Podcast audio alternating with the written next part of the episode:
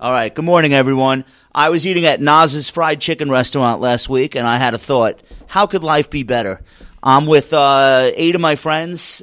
Uh, only six of them I really like, and uh, we're literally eating chicken and waffles in a restaurant co-owned by my favorite rapper of all time, and we're inexplicably drinking champagne with this meal. I did not pay for the champagne. Um, how could life be better? How could life be better? There is a cosmic scoreboard that hangs over all of our heads, and um, we we forget that it's up there. But it's really really important to look up and to say, you know what, things are working out. We're we're we're we're earning points, um, and and they're deserved. They're deserved. No one's giving us any points, and I mean that as individuals, but I mean that also as a firm. Um, we talked recently about breaking a billion dollars in assets. It's just the start. There's no finish line.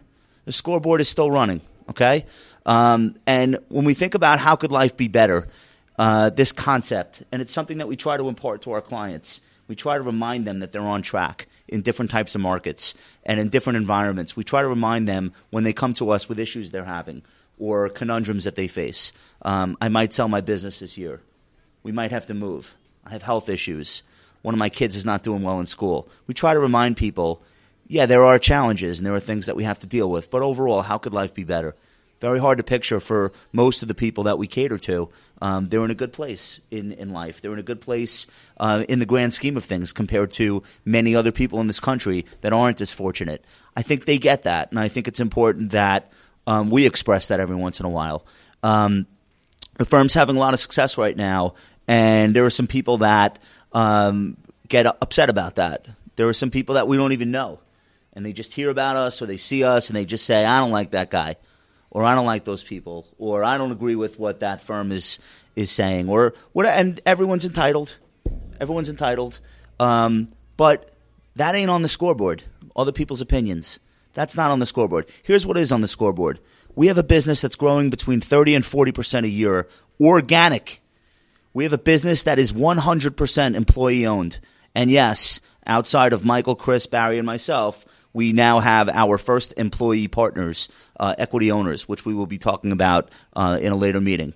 We have a business that has profit margins somewhere north of 20% uh, year in, year out. Bill, is that accurate? Yes. Are we going to keep it that way? Let's do it. God, you better.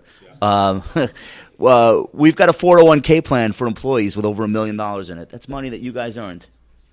We had a nice firm match in there. I think we, what do we match? 4%? 4%. We could probably do a little bit better. Yeah. We won't, but we could.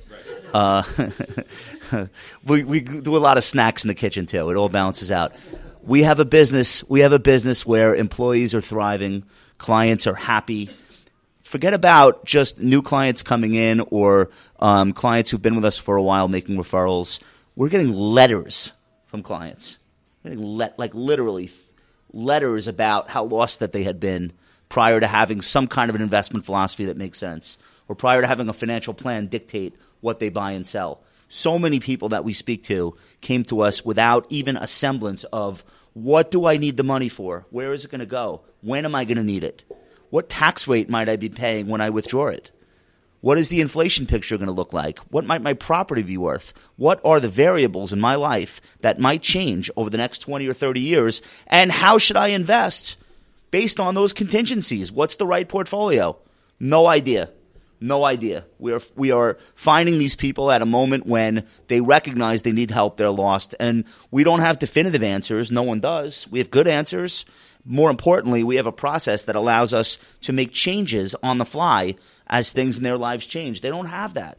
They don't have it, and they're happy to have it, um, and they're coming to us in droves, and it's phenomenal to see. So, how could life be better when you think about having an employee-owned firm where no one else put money in? We don't answer to private equity. We answer to ourselves. We do what's best for the long term health of Ritholtz Wealth and our clients and, and our careers. That's how we run the business. How could life be better?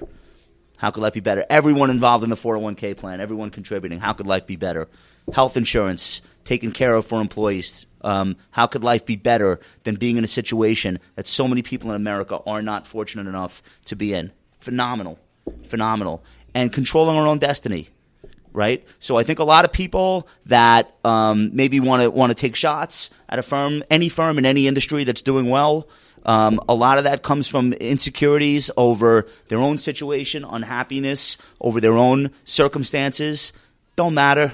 Scoreboard is above our heads. It's a cosmic scoreboard. It's in the sky.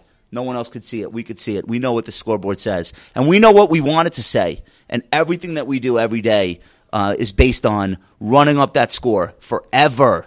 Forever. Okay? That's my message to you. Ignore everything. Focus on how could life possibly be better than it is right now. It couldn't.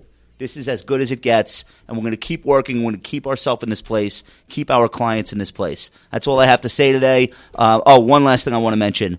The compound mini pod is hot. It's hot right now, okay? Tadas did an interview with Ben about the use of historical data. You will get client, uh, client questions about where does the data come from? How can we be sure about the market? A lot of that stuff gets answered in those conversations. That's what you send people. Send people directly to that. It's hot. Blair duQuesnay did some interviews this week at a CFA conference. Um, she talked to Brian Portnoy. She talked to Daniel Crosby, two of the smartest people about behavioral uh, investing that exist.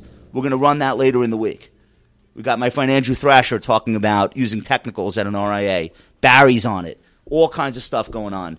If you have clients that listen to podcasts or that listen to any kind of talk radio, this is another great way for them to get our perspective on a day to day basis. We have so much content, it's coming out of our ears. It is specifically designed for investors, high net worth investors. Feel free to direct them um, to the Tadas and Ben thing this morning. They're going to love it. All right, that's it. Talk to you later.